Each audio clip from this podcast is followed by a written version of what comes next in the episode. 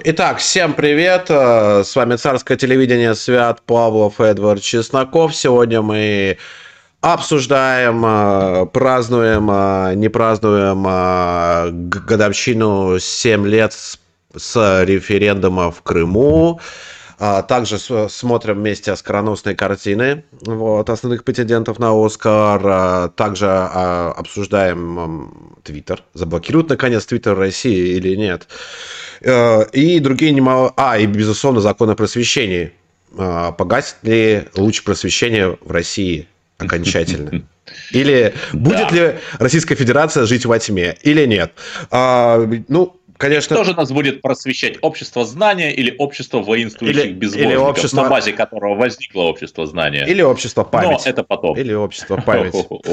А, Погромное настроение. Итак, да, сегодня у нас а, годовщина референдума в Крыму. В Крыму 16 марта 2014 года прошел референдум о статусе полуострова. Согласно официальным результатам, а, при явке свыше 80% подавляющее большинство избирателей поддержало воссоединение Крыма и отдельно как субъекта Севастополя с Россией. Там 96,7, кажется, процентов людей проголосовало за воссоединение. Ну, что было потом, я думаю, все прекрасно знают. Э, потом э, ни Совбез ООН, э, Совбез ООН не признал присоединение Крыма, ООН не признал присоединение Крыма, и за 7 лет с, с референдума о присоединении Крыма к России за это время Крым признали всего лишь 8 государств. Я даже перечислю, каких. Это продолжение нашего разговора, разговора с Эдвардом о влиянии, о росте влияния России в мире. Итак, главные друзья России на 2021 год. Внимание, это Венесуэла, КНДР, Сирия, Никарагуа, Афганистан, Палестина, Куба и Судан. Вот эти восемь замечательных стран с огромным э, мировым влиянием, они признали Крым русским. Э, даже Белоруссия с э, Александром э, Григорьевичем Лукашенко, наш ближ, ближайшая братская республика, присоединение Крыма не признает до сих пор. Э, наш так называемый союзник или партнер Китай также не признает присоединение Крыма. В общем, ни одно серьез... Э, а, да, ну, по сути, ни одно постсо... А, постсоветское государство не признает присоединение Крыма до сих пор. Более того, за это время Крым э, столкнулся с рядом чудовищных э, проблем, потому что присоединение Крыма не признает крупнейшие компании России, такие как Сбербанк, не, потом также операторы сотовой связи не признают присоединение Крыма, российские. Вот. При этом в Крыму чудовищные проблемы с водоснабжением. Украина, как известно, перекрыла поставки через Северо-Крымский канал э, Днепровской воды, и эта проблема до сих пор э, не решена, э, и, и непонятно, когда она будет, и непонятно, когда она решится. За это время крымский, среди государственных языков Крыма, помимо русского, и даже украинского. Одним из был э, признан э, крымско-татарский язык. Э, я напомню то, что ни на Украине, ни при СССР крымско-татарский язык не был государственным в Крыму. Вот теперь это тоже один из государственных языков. Крымские татары получили также землю, также получили мечеть, которые мечети, вот, которые там строят турки, которые чья страна также не признает присоединение Крыма. Я напомню, Эрдоган а, уже официально поставляет а, байрактары и прочее вооружение Украине. А, поэтому, в общем, сложная ситуация в Крыму до сих пор. И почему так, Эдвард? Вот я вам, кстати, скажу, где я нахожусь. В гостинице «Ялта Интурист», построенной при Брежневе. И настолько хороший интернет тогда проложили при Брежневе, что наш эфир до сих пор летает, в отличие от вчерашнего. То есть Российская Федерация продолжает проедать интернет-инфраструктуру, как у вас с водой? созданную гением большевиков. Теперь давайте серьезно.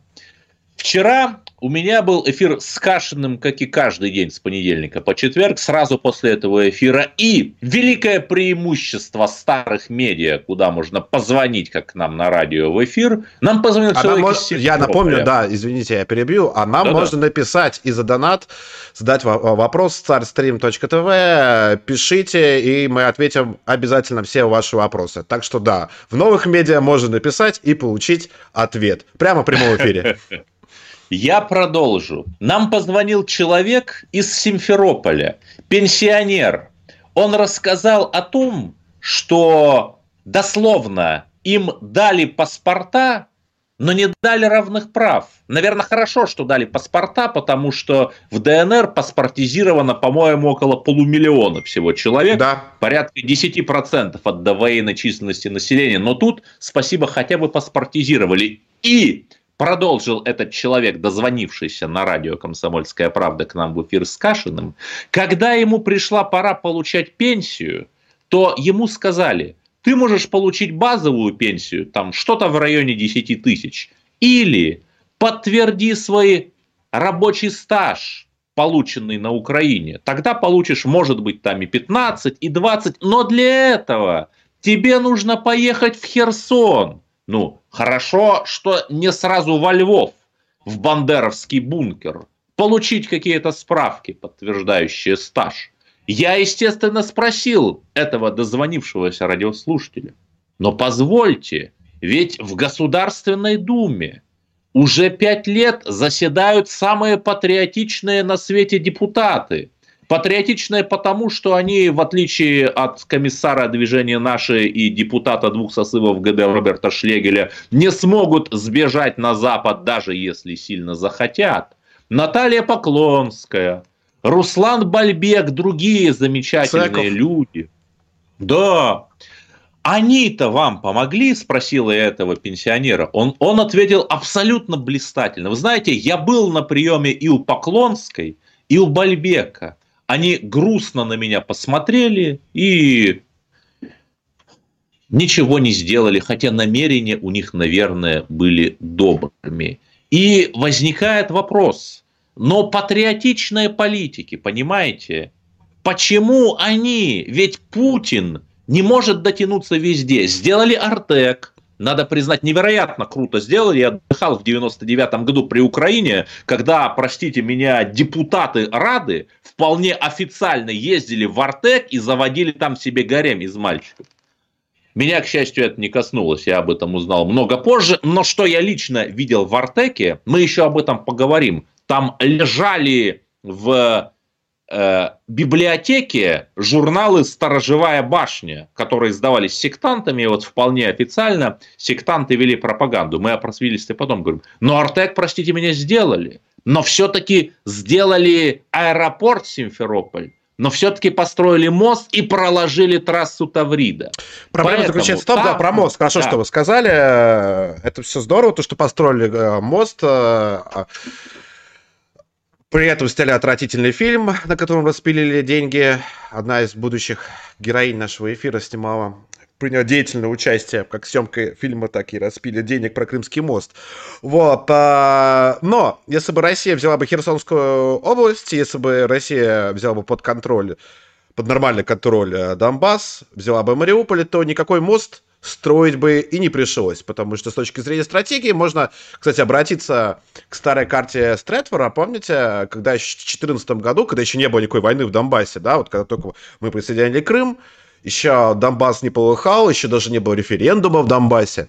А американские стратегии, они а, по ней грамотно рассчитали, то, что Россия, если наверняка вот начнется сейчас война за Крым, ну и в целом за Восточную Украину, а было уже понятно, что, скорее всего, она начнется в том или ином виде, они рассчитали то, что Россия наверняка будет э, пробивать коридор сухопутный от Донбасса с востока до Крыма.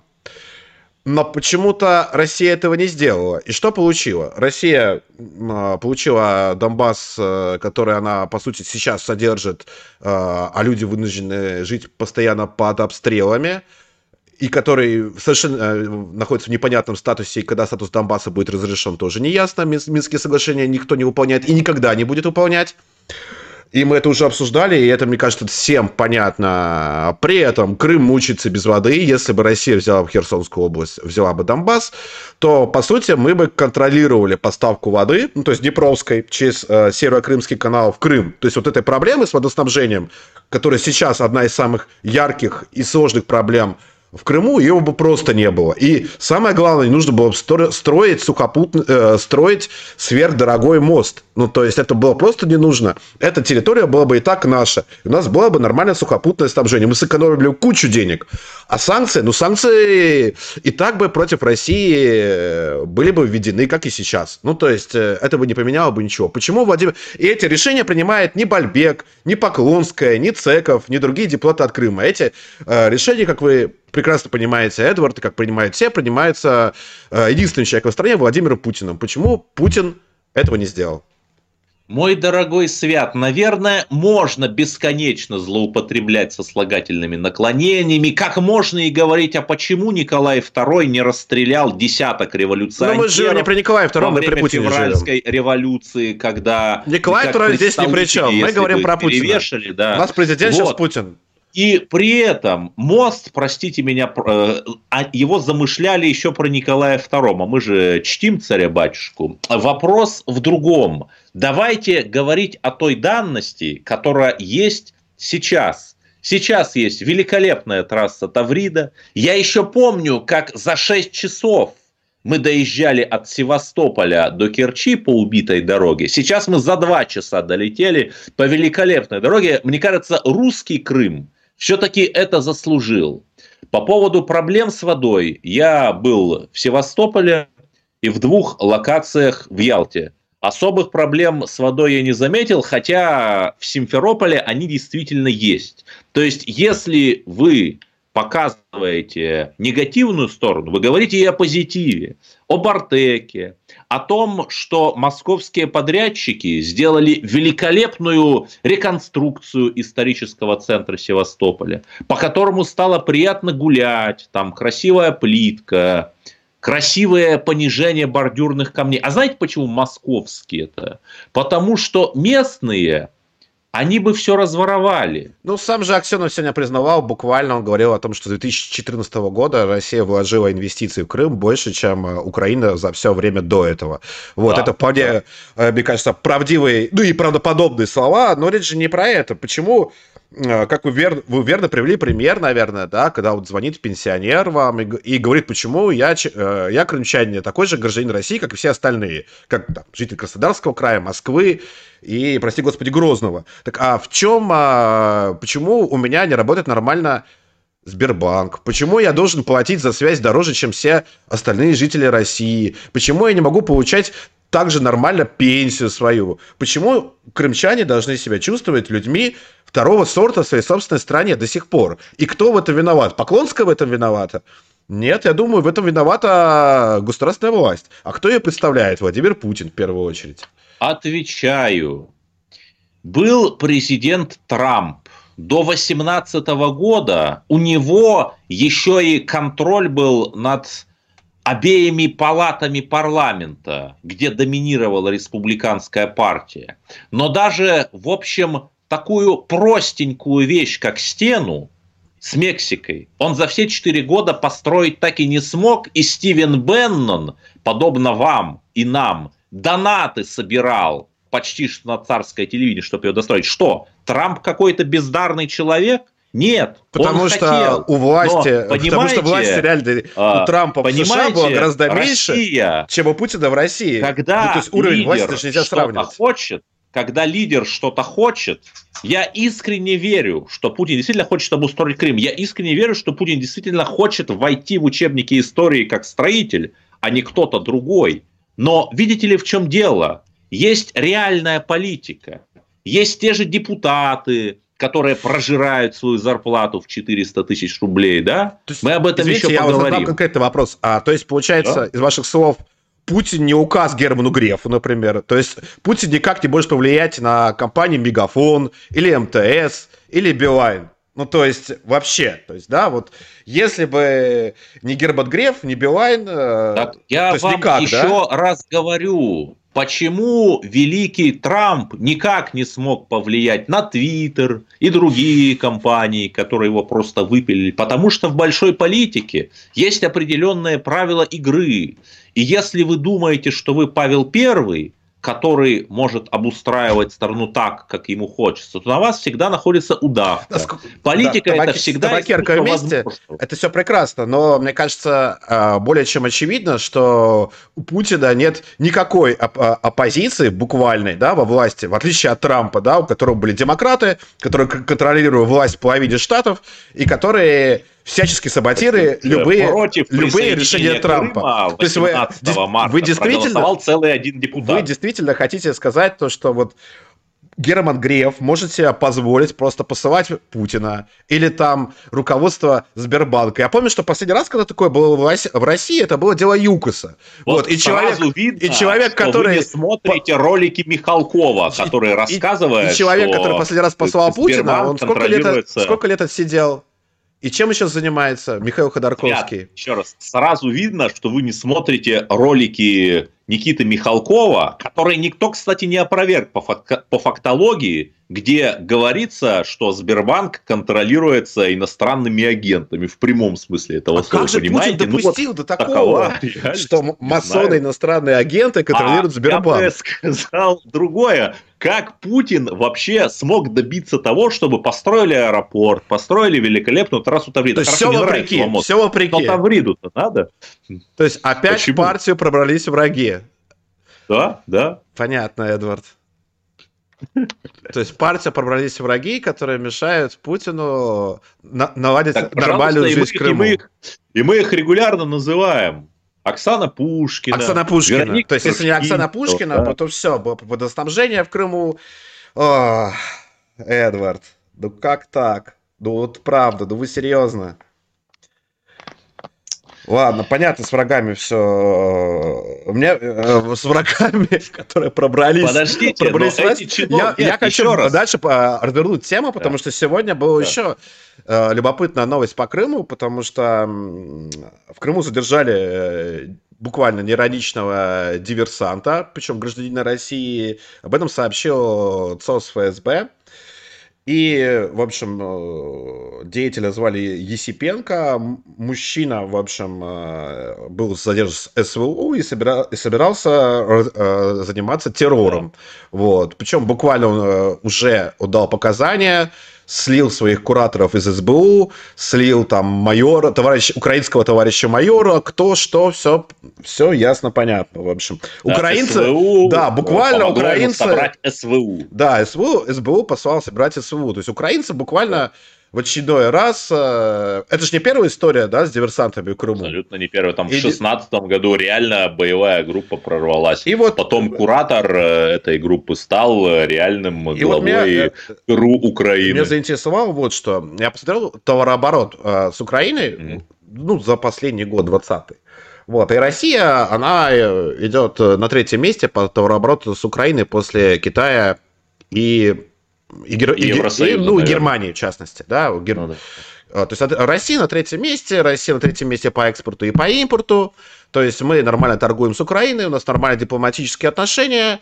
А, при этом в ответ Украина посылает буквально диверсантов, чтобы они совершали теракты на нашей территории. При этом а, Украина обес...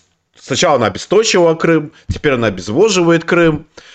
И что вообще происходит, Эдвард? Почему мы никак внятно не реагируем что на буквально вражеские, ну, на буквально вражеские да, действия соседней страны. От, Отвечаю, пожалуйста, есть э, великий русский националист и выдающийся мыслитель современности Навальный АА, который периодически пописывает колонки в Financial Times и New York Times. Что мешало ему написать колонку о да том, что Украина Навальный? институционально угнетает Навальный ЗК, который находится он, он говорит, 2 он говорит, а, Какая да, разница, что он там я говорит? Я желаю, чтобы все было хорошо. Навальный регулярно говорит, что он хочет быть главой государства, а о своих президентских президентских амбициях рассказывать. Ну, ну Эдвард, как бы, ну, это, с тем же успехом мы с вами можем говорить о президентских амбициях своих. А, это же По поводу товарооборота России и Украины. Ну, понимаете, но это вопрос э, украинским шизофреникам, которые рассказывают о войне с Россией, признают в Раде Россию страной агрессором и при этом продолжают с нами торговать, чуть ли не наращивать товарооборот и так далее. Это к ним вопрос, а не к нам. Так а почему Путин не может победить Украину до сих пор? Почему на всю агрессию Украины мы не отвечаем вообще а никак? Зачем? А зачем? А зачем? Ну, я думаю, потому что он Ну, как зачем? Потому что кор... Украина не хочет мешает, не то, что мешает жить русским... Я просто предполагаю. Не то, что да, мешает жить русским э, людям в Крыму. Украина буквально не иронично прямо сейчас обстреливает русских Донбасса. Может быть, за этим... Ну, да. Почему мы не можем оказать даже буквально экономического... Я же не говорю про войну и танки на Киев. Я говорю про буквально самое вот самое очевидное экономическое давление на Украину.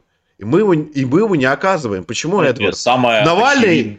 экономическое давление на Украину оказывал э, Life News. Тогда он уже Life, New... Life.ru называл который написал о том, что правительство одного очень крупного российского города строило метро, заказывая на сотни миллионов рублей тюбинги, это вот части тоннеля, у одного украинского производителя. Вот, пожалуйста.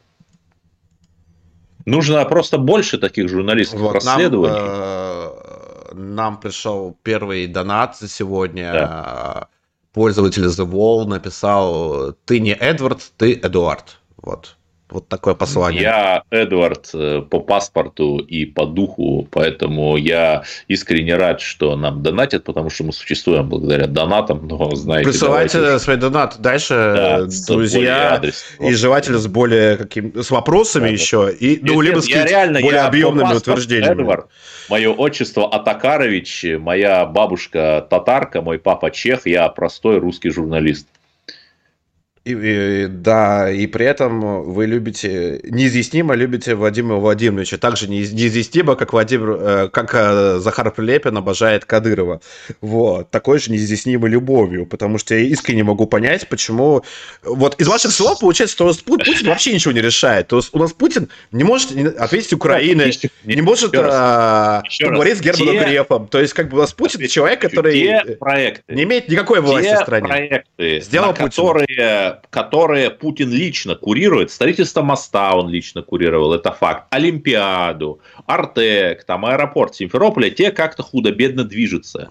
Те проекты, которые курирует вот наш этот аппарат, это кабала святош безумная, они бултыхаются и превращаются в чудовищную коррупцию. Я хочу напомнить, что мэр Керчи, который в 2014 э, году топил за Украину и против русского флага, он сейчас вполне себе работает на хорошей должности в одном из учреждений культуры, куда его устроила та самая министерша, сказавшая три известных матерных слова на заседании у Аксенова да, недавно. По культу... вот по так. Культуре, Это же не да. Путин его тут назначил, да, понимаете? Ну, вот. Путин же, э, э, вы же знаете, как легко и просто по щелчку можно снять любого чиновника из Кремля. И таких примеров и, только, и не только снять, но и упаковать в тюрьму да, на долгие годы. И более того, Вспомните там судьбу Белых, например, там, или э, судьбу Фургала, то есть, как бы, и таких примеров очень много, то есть, а вот... Белых поймали на взятки, вы помните? А Германа Грефа Путин вот не может урезонить, никак, то есть, как бы,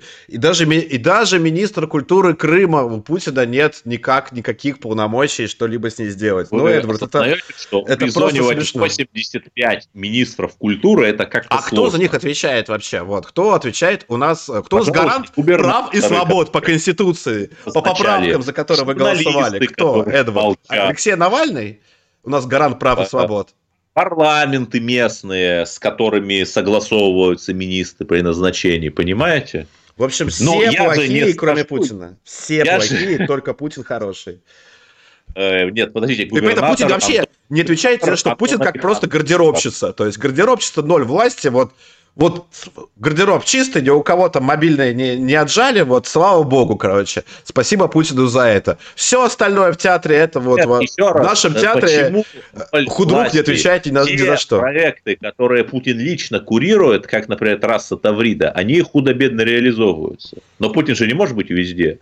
что-то и от нас зависит. Еще раз, конкретный пример. Я говорю о, о том, о чем я отвечаю. Я написал расследование о Троицком доме культуры. Троицк – это в на границе с Казахстаном, Челябинской областью, где законцелили русскую песню. Я написал расследование, потратив несколько часов о том, что у них есть тендеры, имеющие признаки фиктивности. Вот, я это сделал, я опубликовал так. это в крупнейшем телеграм-канале Незыгая. И потом я попросил своих друзей написать на них заявление, чтобы проверить, чтобы прокуратура их проверила. Понимаете, я это сделал. Я не стал кричать о том, что Путин плохой, угнетает русских и не дотянулся до Троицкого ДК, чтобы там э, снять того зама, который закосил русских. Я сам как гражданское общество решаю проблемы.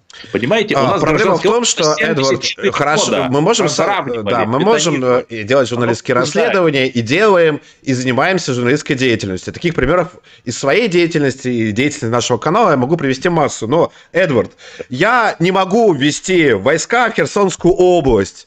Я не могу обеспечить Крым водой. Я не могу ввести танки в Киев. И поэтому я, как гражданин России, имею э, право призывать к этому. Малафея. Я лично, я лично не, не могу остановить, остановить да. своим праведным гневом украинские боеприпасы, которые летят в Донецк. Я не могу это да, сделать. Но, И вы, да, Эдвард, не можете Малафеев сделать. смог, понимаете? Что Такой же простой Малафеев русский человек, как сделать, вы. Э, да сделать клоунский, э, клоунский канал, где публикуют фейковые расследования про Навального, ну, не знаю. Что еще касается... Слушайте, ну, выдать свою, ну, я свою дочь скажу, замуж за иудея, ну, не знаю, будучи, правос... будучи правос... Православным фанатиком. Ну, там много чего Константин Малафеев. Слушай, ну человек просто косплеит Трампа, ну что вот, вы. А, давайте, э, так как у нас э, Путин у нас не контролирует, мы выяснили, что Путин не контролирует ни Крым, Путин не контролирует Госдуму, Путин не контролирует Сбербанк, Мегафон тоже Путин не контролирует и вообще да. ничего не контролирует.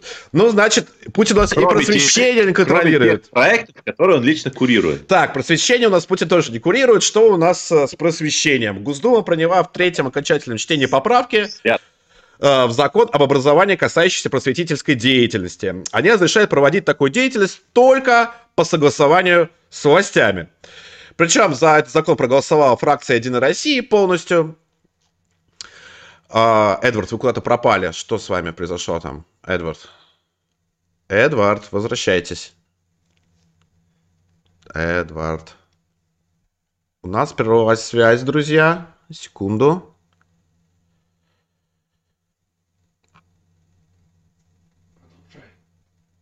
Так, Эдвард, вы появились? Да. А, все, я продолжаю. И, значит, в чем, что произошло?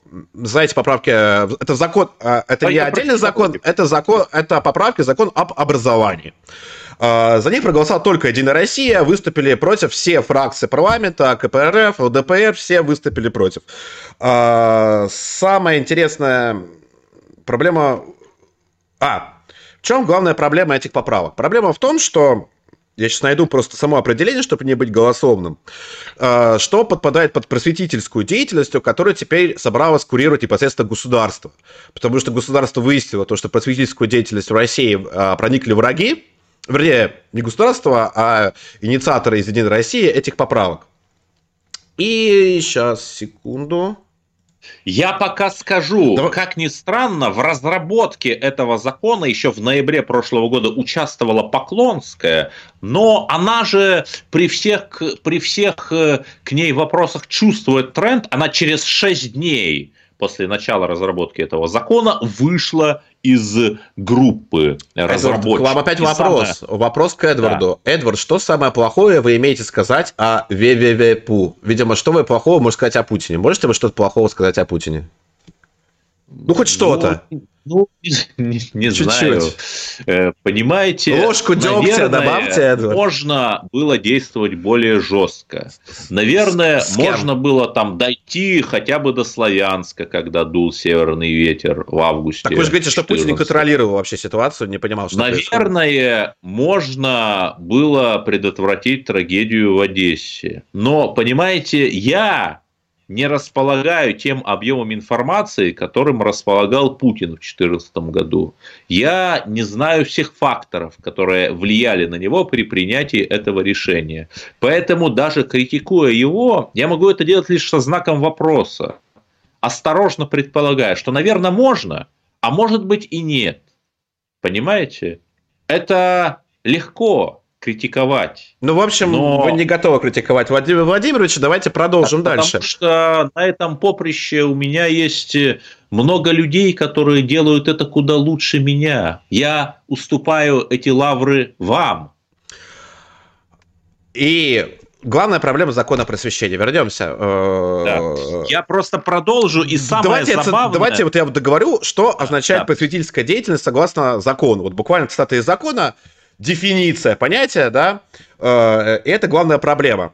Э, значит, просвети... под просветительской авторы закона... закона предлагают понимать осуществляемую вне рамок образовательных программ деятельность, направленную на распространение знаний, умений, навыков и ценностных установок для профессионального, творческого и интеллектуального развития. То есть вообще непонятно, что такое просветительская деятельность, потому что под просветительскую деятельность в таком случае попадают любые... Вот наш эфир может попасть под просветительскую деятельность, и, возможно, нам придется вскоре согласованность, согласовывать с федеральным органом исполнительной власти, только непонятно с каким. Вот, в законе об этом не сказано.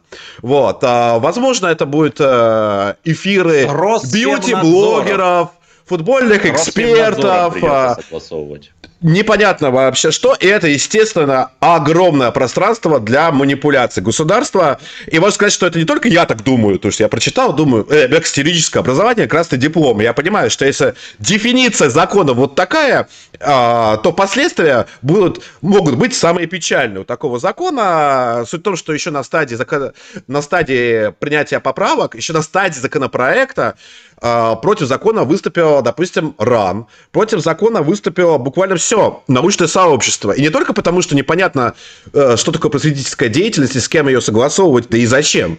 Но там еще был и второй момент, то, что теперь нельзя пригласить международного ученого, причем даже не по какой-то там гуманитарной теме, да, где вот враги народа и предатели пытаются проник, пытаются контактировать с вражескими шпионами, а по самой там, не знаю, по по теме сейсмологии Земли, например, да, нельзя уже пригла- а, пригласить просто на конференцию международного ученого не для образовательных целей, а просто чтобы он лекцию свою прочитал. Вот, все, это все нужно согласовывать. Ну, не, э, То есть, по да, сути... Без согласования нельзя. Без согласования нельзя. То есть, это все, все нужно... И понятное дело, что процесс который для мировой, для международной науки э, процесс сотрудничества необходимый и важный, наше государство максимально решило усложнить. При этом параллельно решило усложнить э, и, навредить, э, и навредить жизни огромному количеству журналистов, блогеров, а, кого угодно, любых людей, которые рассказывают о знаниях и просвещают той или иной сфере. То есть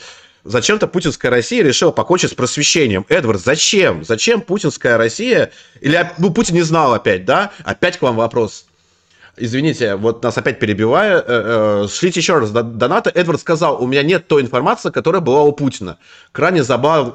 крайне забавно с учетом того, что дедушка не умеет пользоваться компьютером и интернетом. В 2021 году информацию получает из папочек. Вот говорит добрый человек.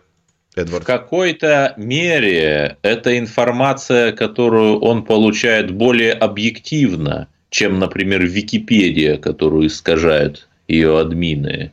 Э, у меня нет доступа, например, к докладным запискам ФСБ и СВР и к тем документам, которые Совет Безопасности ему на стол кладет, понимаете? Это вам смешно смеяться, но давайте объективно посмотрим отвечая на ваш вопрос непосредственно, Свет, я здесь не хочу выступать адвокатом такого бюрократического безумия и вставать на сторону Но вы все равно выступите. Аси Казанцевой. Э, я хочу обратить внимание, что два депутата, которые были в числе разработчиков этого закона, голосовали против вы просто оцените масштаб Хармсианы, а именно Николай Рыжак и Резван Курбанов. Понимаете, в чем проблема? Я прекрасно помню времена, да они никуда и не делись, когда, простите меня, консул США разъезжал по Уральским университетам и рассказывал про варварскую Россию, да и не только он. Нужно ли безумное закручивание гаек? Наверное, нет. Но, знаете, элементарный порядок, наверное, нужен, потому что вы попробуйте в Калифорнийский университет приехать и, допустим, сказать, что мужчины не равны женщинам с такой лекцией. Попробуйте там выступить. Я посмотрю, сколько секунд вы простоите у кафедры. А давайте теперь выслушаем мнение э, научной среды. Так, например, доктор физико-математических наук и ведущий сотрудник Государственного астрономического института имени Штерберга МГУ Сергей а, Попов составил петицию еще до принятия этого закона. Петицию подписали вот к третьему чтению, к сегодняшнему дню 237 тысяч человек выступили против этого закона. Сам, собственно, автор петиции, он э, ученый, академический. Он говорит о том, что многие просветительские проекты основаны в первую очередь на энтузиазме их участников, просто исчезнут, скорее всего, после принятия этого законопроекта из-за появления многочисленных бюрократических требований, необходимости лицензирования, согласования содержания каждой лекции. Более того, выступили против этого закона не только ученые, но даже зампред комитета по международным делам Совета Федерации Владимир Лукин – при этом он до этого поконсультировался с РАН, опять-таки не, это не с, э, не с Госдепом США, с РАН. И, с Ираном он консультировался? Да, и он сообщил о том, что... РАН, РАН, Российская а. Академия Наук. Да, да, да. И он, он говорит о том, что не нужно восстанавливать директивное руководство правды, неправды науки, общественной жизни, зачем это нужно, то есть как бы... Более того, даже супер лояльные власти партии, такие как КПРФ и ЛДПР, они в полном составе не поддержали этот законопроект. То есть, грубо говоря, Российская Академия Наук, значительная часть э, депутатов-сенаторов, э, две, там, 230 237 тысяч человек против этого законопроекта, который вводит э, какой-то очень мут, который вводит очень мутное бюрократическое управление огромным сектором общественной жизни. И я не знаю, что там э, с э, эмиссарами Госдепа США на Урале, но вам не кажется, что законопроект, в котором даже не могут нормально составить дефиницию понятия просветительская деятельность, он немного не нужен стране. Ну, в котором нет дефиниции основного, основного так в общем, вот. понятия столполагающего. Вот, То есть, что понимаете? мы регулируем вообще? То есть, понимаете? я вот прочитал дефиницию. Вот вы понимаете, о чем да. идет речь? Я не понимаю. И никто не понимает. В этом проблема. Как можно принимать такие законы? Вы еще не договорили, тут я немного на вашей стороне поля поиграю. Там еще написано, что нельзя в ходе просветительской деятельности пропагандировать принципы, противоречащие Конституции РФ. То есть, если, например, в э, медресе Рамзан Кадыров скажет «нет Бога, кроме Аллаха, и Магомед пророк его», то формально это будет нарушением Конституции РФ, декларирующий все-таки светскость государства. И, в принципе, его ну, а у нас законы работают в отношении Рамзана Кадырова. Вот как наши законы работают в отношении Рамзана Кадырова, мы обсуждали буквально в вчерашнем эфире. Ну, я условно сказал. Ну, понятное дело, Хорошо, что такие проблемы, э, такие вопросы Рамзана Кадырова явно не коснутся, Эдвард. Нет, нет, но серьезно, они многих могут коснуться. Нас есть, с вами, например, да. Э, сырой ли это закон? Сырой. Не прописаны ли там элементарные нормативно-правовые механизмы? Факт, не прописаны. Но смотрите, вот те депутаты, которые написали эту чушь, а потом проголосовали за нее, понимаете, это вот и есть та самая власть, которая косвенно виновата в том, что в Крым, например, наши То банки виноваты не депутаты, почему э, Донбасс не наш, да? Депутаты виноваты. У нас разве парламентская республика, Эдвард? А сколько... У нас даже по Конституции э, республика президентская. Даже по Конституции, так которая никого не интересует и никогда не интересовала. Говорю, этот невероятно сырой закон, бестолковый, который написали депутаты, хотя нам нужно, конечно, суверенизировать наше образование, он как раз говорит о качестве тех чиновников, с которыми пытается что-то сделать Путин. Вот, это ответ на все то, о чем мы говорили предыдущие 40 минут эфира. Если Путин, э, вообще любой закон, да, после принятия Госдумы и принятия всей этой федерации, он ложится за подписью к Владимиру Владимировичу Путину. И если Путин э, в итоге решит то, что этот закон не нужен, то его не подпишет, да, соответственно, да, попытается что-то сделать с неуправляемыми депутатами. Наши депутаты известны неуправляемости, что и президент не указ, администрация президента не указ, никто не указ, делают, что хотят. Безумные законы принимают тут, а никто не в курсе вообще, никто не знает. Вот сидят, принимают какие-то законы законы. Путин не в курсе, Мишустин не в курсе, прокуратура не в курсе, никто не в курсе.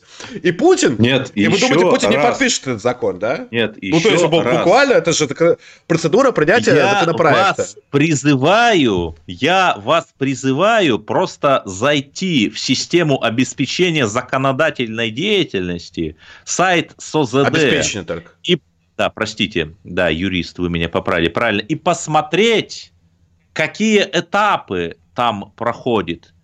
Финансово-экономическое обоснование, отзыв из правительства Российской Федерации, отзыв профильного комитета, отзыв э, э, юридического управления и так далее, и так далее. То есть весь этот массив документов, который проходит десятки согласований, да, и вот представьте, вы президент, вы видите, правительство согласовало, правовое управление согласовало, профильный комитет согласовал. Ну, наверное, с вашей точки зрения, если все согласовали, то в чем проблема?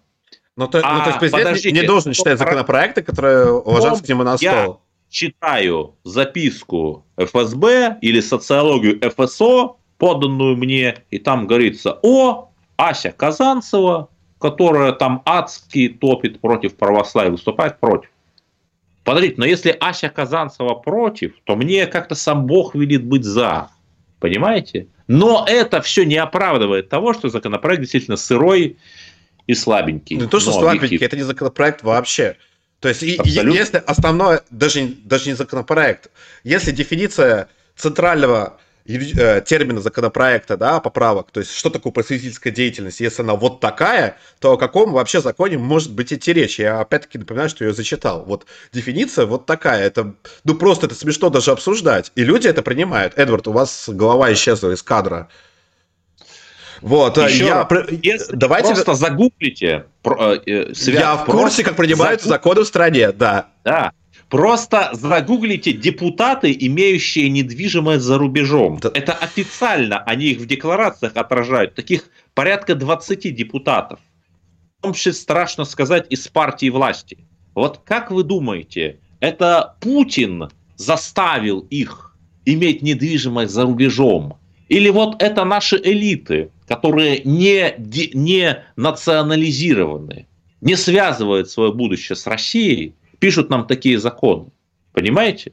Я поним... не, не знаю, я не то, что и не понимаю, все наши законы пишутся управлением в администрации президента, а вот эти люди праздничные, которые там гим... ну, гимнасты, вас, прыгуны, скакуны, они просто жа... мы же знаем, что они давят вот эти кнопки. У вас э, представление... Ну, а иногда, да, они отстаивают интересы власть тех или иных э, коммерческих структур, которые, да. благодаря которым они купили свое место или в Госдуме. Есть еще такие ребята, да. где у них недвижимость, вот. Да, но для этого у нас еще есть силовые ведомства, которые занимаются такими вопросами. Я предлагаю все-таки перейти от Путина через Путина, э, через Путина к Оскару. У нас совсем мало времени осталось. Мы вот, э, Знаете, дв... дв... Я, в отличие от вас, не Антон Долин. Можно про Оскар будете говорить вы потому что я вообще не знаю, что тут сказать, кроме П повесточка. Тем не менее, тем не менее, э, речь повесточки там, конечно, достаточно. Повесточки да. там, конечно, более достаточно. Достаточно посмотреть э, на фильмы номинанты, ну, на на главный Оскар за лучший фильм. Э, из приличного, из, из приличного, в котором там повесточка отражена в меньшей степени, это, фильм, это последний фильм Дэвида Фичера «Манк», это Бэй-пик о, о сценаристе, который написал ну, биографический да, фильм. Да, который написал гражданина Кейна, в общем. И сценарий, собственно, этого фильма написал э, отец Дэвида Финчера. Я буквально вчера его посмотрел. Очень неплохое кино. А, ну, и, да. Сын за и это, наверное, а, один из э, главных претендентов. Но на самом деле главный претендент э, на лучший фильм это, безусловно, «Земля кочевников» Хлои Джао. Вот, и там феминизм, э, феминизм феминистический, потому что там э, в главной роли Фрэнсис Макдорманд. Э, вот она, собственно, у нас выведена на экран. В общем, это классический и... прием современного, э, современного Голливуда. В общем, э, в чем там история, я вкратце не остановлюсь, чтобы было понятно. Вот это вот главный фаворит Оскара, наверное, один из главных. А, история. Классическая роуд-муви, такой вот еще э, канон американский еще со времен битников, э, где некий там суровый мужчина, вот он отправляется в путешествие с, с неизвестной, но потом с понятной целью встречает там каких-то людей, вступает с ними в, в контакт, э, встает перед нравственным выбором. Вот. Э, что делают, э, что делает а, нет, звук металла там глухой чувак, это повесточка, он инвалид, вот тут пишут в чате. А-а. Вот, а теперь все нормально, там есть инвалид, должен быть инвалид. Вот, и, соответственно, что делает э, американско-китайская режиссер и режиссерка? Она просто берет классический мужской образ и делает его женским. Это вот Mm-hmm. Это вот э, обычная стратегия современного Голливуда, очень простенькая и очень наивная. То есть э, берется мужской персонаж, ну, просто вот мужской персонаж. Его наряжают в юбочку и говорят, вот сильно независимая женщина. Э, подожди, Или подожди, прикрашивают а когда... черный цвет. Просто вот вопрос, вас... от кино... вопрос от кинодилетанта. А когда Сигурни Уивер в известном фильме «Чужой» исполняла, в общем-то, мужскую роль, то это было что-то другое. А, ну, фильм «Чужой», там была история, все-таки э, все-таки это жанровое кино. Вот. И, и, и, и и там была история все-таки немного не про это, потому что здесь это вот прям классическая мужская вот мужская история про путешествие, то есть такой вот роуд-муви, вот сильно вот этого вот отчаянного мужичи, мужика, у которого там умерла жена, у которого нет дома, но просто теперь это, теперь это женщина.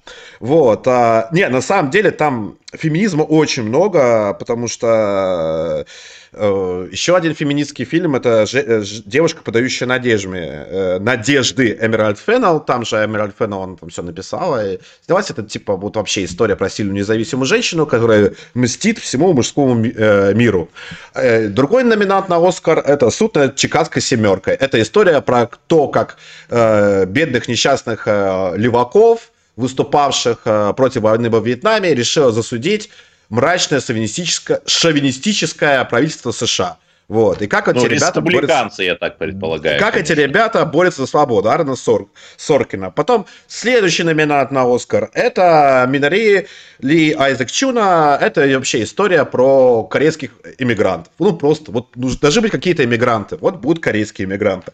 Mm. Есть еще более прекрасный фильм «Иуда и черный мессия» Шака Кинга. Это история про черных пантер. Вот, тоже прекрасно. Mm. Понятное дело, Естественно, от черного же режиссера, от черного режиссера, понятно, с какой интонацией она там и, сделана. Да, эти террористы там, наверное, сочувственно показываются. То есть даже не смотря фильмы, вот я могу Но понять. там черный режиссер, как вы думаете, как, как он будет про них рассказывать? Да. Вот, относительно там гендерно, гендерно нейтральная картина без такой явной пропаганды. Это картина «Отец» Форена Зеллера, французского режиссера. Там главной роли Энтони Хопкинс, и там, скорее всего, заточена под э, главную мужскую роль, оскароносную, чем под главный фильм. Из того, что из всего этого великолепия, чтобы... Да, к сожалению, почему-то не, номер, не номинирован на лучший фильм, а, фильм Томаса Винтерберга еще по одной. Вот. Я напомню, что Томас Винтерберг это один из основателей Догмы вместе с Ларсом. А, его фильм Торжество это был одним из первых, если, ну, наряду с идиотами, да, фильмов, снятых по правилам Догмы. Вот. Очень советую фильм еще по одной. Прекрасное кино, вот, без какой-либо пропаганды. Это такая скандинавская версия, версия особенностей национальной охоты. То есть там действительно там все главные герои мужчины, у всех там разные проблемы совершенно, и они в какой-то момент э, решают начать пить. В научных целях, естественно, в научных целях. И дальше мы видим, к чему это может привести. Спойлер, там нет никаких нравоучений, и это очень здорово. То есть это действительно от классика скандинавского кино такая вот э, довольно любопытная версия особенности национальной охоты. Винтерберг номинирован на лучшего режиссера, но, скорее всего, он его не получит.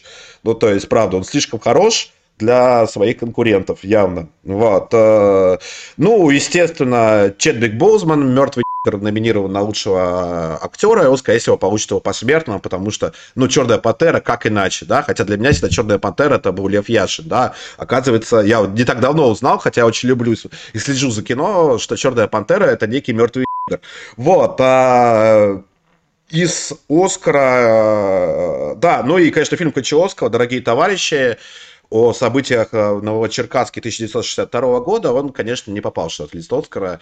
И... Нет, ну, естественно, коммунисты в представлении американской повесточки – это свои люди, которые там начали бороться за права женщин и трансгендеров за сто лет до того, как это стало актуальным.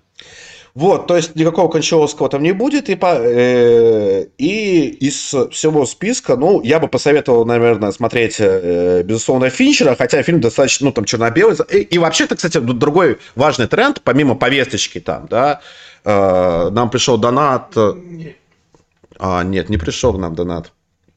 Вот. Э, и помимо повесточки, там другой важный тренд, то, что большие режиссеры, такие как Финчер, они начинают снимать кино про кино. Ну, то есть это вот, а, обратите внимание, да, вот эта рефлексия на тему киноискусства именно. То есть вот последний фильм «Кино о кино» и о киноискусстве был у Тарантино, «Однажды в Голливуде», последний фильм Джармуша, был тоже кино о кино, там, разрушающий четвертую стену о зомби, вот тоже неплохой фильм, очень грустный и печальный был фильм Альмадовара, посвященный, собственно, самому Альмадовару и проблемам больных гомосексуалистов буквально, называется Подожди, «Боль и слава». Даже «WandaVision», там как бы первые серии, да, не кино, но телекино. Да, да, и это вот тренд. большой тренд среди, ну, среди уже голливудских классиков, то есть э, снимать кино о кино. А, и, безусловно, и, безусловно, из интересного, чтобы я мог посоветовать, это, наверное, Гаспар Ноэ, который снял свой средний метр в 2019 году. В России он вышел прокат в 2020. И сейчас можно посмотреть его. «Вечный свет». Там, там сжигают ведьм. Вот, там сжигают ведьм в кино. И, наверное, по теме это самое, самое, самый, интерес, самый интересный фильм. У нас осталось буквально немного времени и совсем несерьезная тема – на которой можно сказать два слова. Это тема да. Тиндера в США. В США для Тиндера ввели новые, а, вернее, это вообще прекрасная история с Тиндером. Причем пока она распространяется только на США. А в США хотят сделать и уже делают функцию отдельную для Тиндера, благодаря которой женщины, причем за деньги, внимание, за деньги, а, могут распознавать среди э, мужчин потенциальных абьюзеров. То есть, а, причем а, это... А мужчины среди женщин не могут. Да, естественно. Ну, Интересно, да. Вот, э, соответственно, как бы все мужчины, которые подозревались в домогательствах, подозревались там в сексуальном насилии, То есть именно подозревались, не, без... да, не обвинялись. И обвинялись, это, и, это... и садились. Причем самое интересное, то, что а. вот этой функцией э, занимается не то, что там какие-то полицейские протоколы берутся, а занимается НКО, вот. Ага. Да, то есть... Типа, типа украинского НКО стоп Да, видимо. ну, там миротворец буквально, то есть буквально миротворец делает и, да. прогу и, по отслеживанию абьюзеров для американских женщин. То есть это буквально да, так, то есть это не то, что какая-то там поли- полиция или суд, нет, совершенно нет. И там э, смешная история, то, что решили не включать функцию вот этого вот отбора и поиска опа- опасных мужчин, а наркоманов. Самое интересное то, что наркоманы, там героиновые, неважно какие, любые ну, вообще. В Калифорнии она же там легализована. Любые мужчины, которые совершали наркотические преступления или преступления, связанные с наркотиками, решили не включать в эту функцию. Знаете почему, Эдвард? Как вы думаете? Так я говорю, что потому что в, на, в Калифорнии, где штаб-квартиры всех этих технологических гигантов, это запре- разрешено. Нет, нет, там дело не только в Калифорнии, а дело в том, что подавляющее большинство преступников, э, связанных с наркотиками, они афроамериканцы. И они решили, что подобная функция будет дискриминировать черных дискредитировать Джорджа Флойда. Да, Понятно. дискредитировать Джорджа. И поэтому как бы американские женщины узнают, э, кто из э, потенциальных э, любовников, а может быть и мужей, шлепал какого, какую там свою сотрудницу по попе, но не узнают, кто из них героиновый наркоман или э, или там буквально наркоторговец, они об этом не узнают, потому что функция дискриминирует черных. Ну, а потому а что повестка, господи. Да, а мужчины так и не узнают, кто из женщин, какие преступления, ну, даже за деньги не смогут узнать, кто из женщин там проститутка, кто веб-кам-модель, кто... Ох, скажите, а вот если человек, зареганный в Тиндере, это трансгендер, то у него тоже не узнают или нет? Ну, скорее Вопрос. всего, нет, скорее всего, нет. Ох, дискриминация, дискриминация. Павел Дуров, ну, создайте нам уже пока это функция, пока функция отслеживания абьюзеров для, для России она еще не дошла, она будет открыта только в Соединенных Штатах, э, так что э, русским абьюзерам еще рано волноваться. Да. Ну, на этом, наверное, вынужден я с вами прощаться, ибо мне уже звонят с радио «Комсомольская правда», где сейчас будет наш эфир с Кашиным. Переходите, кстати, туда. Крым наш, слава России. Нашим а, слушателям я напомню то, что завтра у нас будет много другой эфир. Мы будем вести эфир с Топазом и будем обсуждать э, преимущество военные новости, так что не пропустите, завтра будет очень горячо. Вот. Э, также сейчас мы заканчиваем эфир, и традиционно царьстрим.тв, вот, можете еще последний, может быть, вопрос отправить. Вот, а, а мы отправляемся в царь-чат и будем обсуждать эфир уже в голосовом. Так что Крым наш, слава России, до новых встреч. Смотрите крутое до кино. До свидания.